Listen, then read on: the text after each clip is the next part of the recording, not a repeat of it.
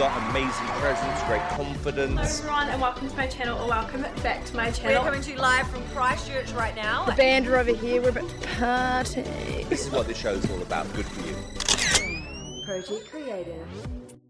Hello and welcome to another episode of Project Creative, a place for creative people like you and me to share their talents and stories.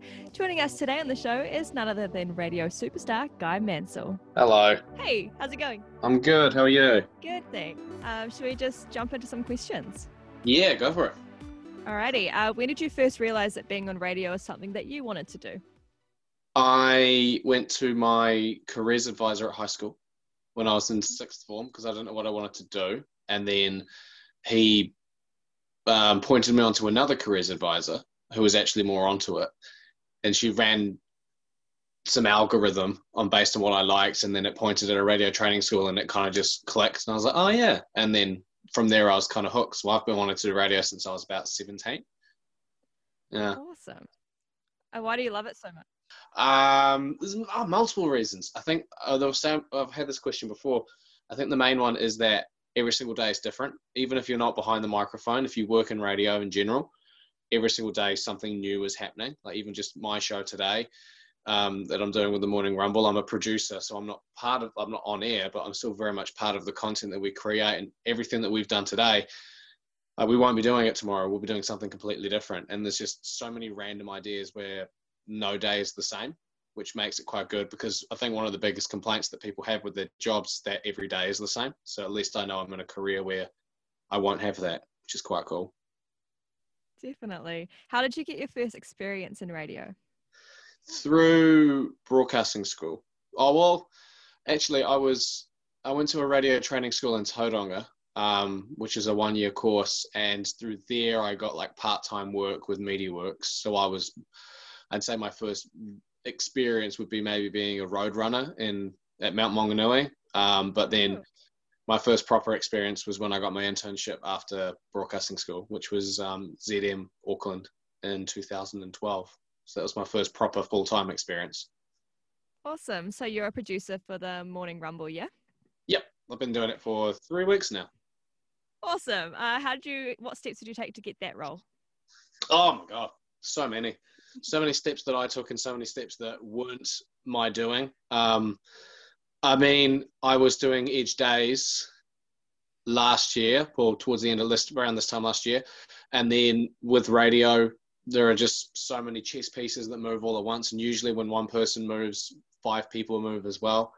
And I was just one of those chess pieces where, um, even though I'd never been a producer before, I was asked if I would consider it um, you know, with the right team? And I said yes. So I was offered the job as a technical producer for the Morning Rumble on the Rock, which is a job that hasn't existed up until this point. They've added me into the team, which is cool. So um, I guess you could just say every single job I've had in radio has led to it. Even just me doing ZM nights, which led to Edge nights, which led to Edge days, which led to here. So I don't know if I'd stayed at ZM if I'd be working here or not, but you know, I guess I've just learnt that every single year you can't you can't predict where you're going to be.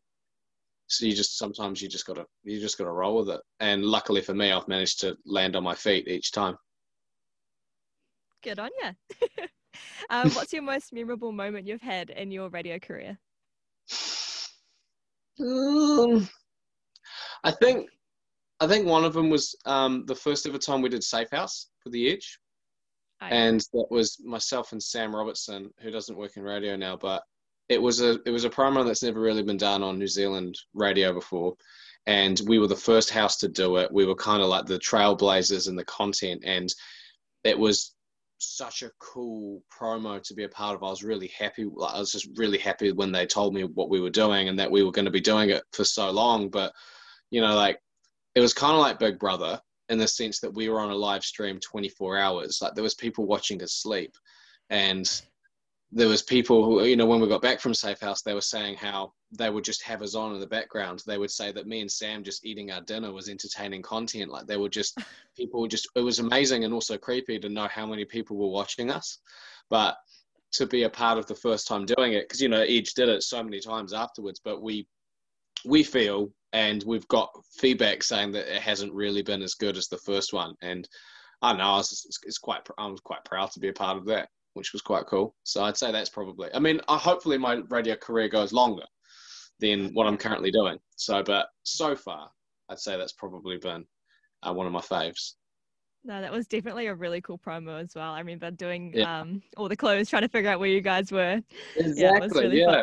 Yeah. yeah, people playing along and just being part. Like you know, we built a community from it and that Facebook page, and you know, Yeah. we were like doing personal jokes with people, and there was, I think, as well, like people bartering with each other to split the prize if they go and knock on a door, and you know, people helping each other out and saying like, "Hey, this is what I figured from this clue." Like, people, even though there was a money prize involved, people were helping each other, which was quite cool as well. Yeah, it's cool community. Um, the cool Yeah. thing to do for the community. Yeah, Yeah, absolutely. we're all human. Uh, are there any embarrassing moments you're willing to share from your radio career? Oh, you got a face on. I, I, I'm quite lucky. Like we've there's lots of embarrassing stories because it's such a as an announcer and stuff, or even if you're not, like a lot of your personal stuff can get put out on air. Your on-air personalities. That's the sort of title of the job. So you kind of have to just if something embarrassing happens to you, you just you feel compelled to share it. So. But nothing too over the top for me. I can't think of that was embarrassing. A few pranks that were pulled on me, but they were just sort of like, ah, I got yours, and that was it. But there's nothing I'm lucky enough. Nothing has happened where I'm like mortified. You know, the maybe because I was the anchor for a lot of the shows, the guy pressing the buttons. There'd be times where I'd screw that up and I'd feel embarrassed personally, even though the audience probably doesn't even notice or care. But Yeah. I've been I've been lucky luckier than others to not have some really embarrassing moments on air. But I'm sure there will come a day where there'll be something. So I guess I've just got to wait. yeah, we'll Yeah. find out uh, one day whether that happens to you or not. Yeah, ask, ask me in a year's time, and maybe I'll have an answer for you. Is there a radio um, hero or a role model that you look up to for inspiration? Um, there is uh, this the when I was doing the day show on the Edge, I looked up to. I still do. Is amazing. I mean, you've got Hamish and Andy just in terms of their content that they've produced and how they've managed to keep their brand alive for so many years is you know legendary. But also Greg James in the UK on BBC One. You know, he went. Okay. He's he's a solo announcer on a national British radio station, and he's just uh, I love listening to his podcast because he can just he's a great interviewer. He's got just really cool ideas for like story arcs, and it's you know he'll come up with a really silly idea, but the audience love him and trust him, so they'll always play along with it and they'll always take part. And I guess that's just testament to how hard he's worked. So, well, definitely when I was doing a day show by myself, I thought, well, if this guy can be a breakfast announcer on a day show or on a breakfast announcer all by himself and have such massive numbers, then surely I can learn something from him. So, Greg James, definitely. Uh, what's the name of his podcast? It's just called um, the BBC One Breakfast.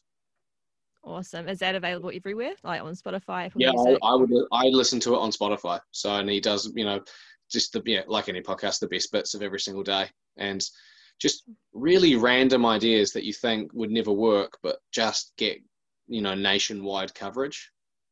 oh yeah, cool. Yeah, he's he's very good at his job. I mean, he's obviously got a huge team behind him. It's not just him. He's got like nine producers, but you know, it starts it starts with him and or you know finishes with him. Yeah. Uh, if you decided not to do radio, what would you be doing instead? I don't know. I honestly don't. You know, because the radio industry is so fickle, you will you can't quite. There's you know, job security sometimes isn't guaranteed. So I have had that thought to myself of if I were to be let go, or fired, or I decided to leave, what would I do? And the answer is always nothing. um, I mean, the only job experience I have before radio is working in Burger Fuel, so maybe that. um, Back to Burger Fuel. yeah, back to Burger Fuel. I didn't mind it. I mean, I, there was 17 last time I was there. Um, but maybe, I don't know, maybe the police force, it cons- I considered it. Oh, But I think the fitness test is where I'd trip up. And then, I don't know. I mean, I've got it. You got to stop bad guys. And I feel like bad guys would take one look at me and go, all right, you're not going to stop me. So maybe I'm too I'm sensitive to be a police. Yeah, I'm too sensitive to be a police officer. So um, again, ask me in a year because I might have left my job by then. So I can give you an answer. be a police officer. Maybe. um, if you could give advice to anyone wanting to get into the radio industry, kind of follow in your footsteps, what would you uh, what would you say? I think, um, I mean, with every job, it's got its pros and cons. I mean, you look at when you think of radio, you think of just the on-air personalities. I would consider. I mean, I'm sure you can testament to this with you being in a broadcasting school class. Is you know, at the start of the year, they always go, "Who wants to be an announcer?" And pretty much everyone's hand goes up because they don't know that there are so many other jobs. I mean, my job as a producer, I've only been doing it for three weeks, but it's very fulfilling because you're part of a team. And Yeah. even though you're not the one saying the ideas, you can then pitch ideas and they get put out on air, you know, so it's quite fulfilling if that if you want to scratch that creative itch. Um, so definitely if you are considering radio, branch out because there are lots of awesome parts of it, lots of cogs that make the machine work. But then maybe another thing as well is to just sort of not be careful, but it is a very fun industry, but it is also a very fickle industry. And it's one of those things that you've got to be relevant. And the moment your company feels like as if you're losing touch a little bit, then they can sort of drop you, you know, they can just drop you like that. So, not saying have a backup, but I'm saying maybe don't put all your eggs in one basket because the, I've seen a lot of people who have been working in the industry for a long, long time, and either they've left because they don't enjoy it anymore, or they love the job but they've just been let go, and they've really scrambled to land on their feet. So, I guess throw yourself into it absolutely, but just know that you know it does have its downsides, I guess. But like that, every every job has that, I guess. Uh, yeah, I mean, I don't know if that's the most inspirational answer. no, it's all right. It's good. It's putting things into perspective. So yeah, it's really nice. Yeah, definitely. Uh, well, thank you so much for joining us on Project Creative today. Your insight's been amazing, and we're totally looking forward to seeing what you do in the future. Thank you very much. This has been my first ever podcast. I feel like Really? yeah, never like yeah, I've never been like a guest on a podcast before. This is quite cool. That's so exciting. Did you want to sign us off then? Oh God, how do I sign off a podcast? Um, I don't know. I'm kind of making things up as well, but the name of it is Project Creative, so you can make something up to do with that if you like. um, hey everyone, this has been uh, another fantastic episode of Project Creative. Come back next week uh, with a more uplifting guest than myself. Brilliant. Thank you, Guy. No worries. Enjoy the rest of your day.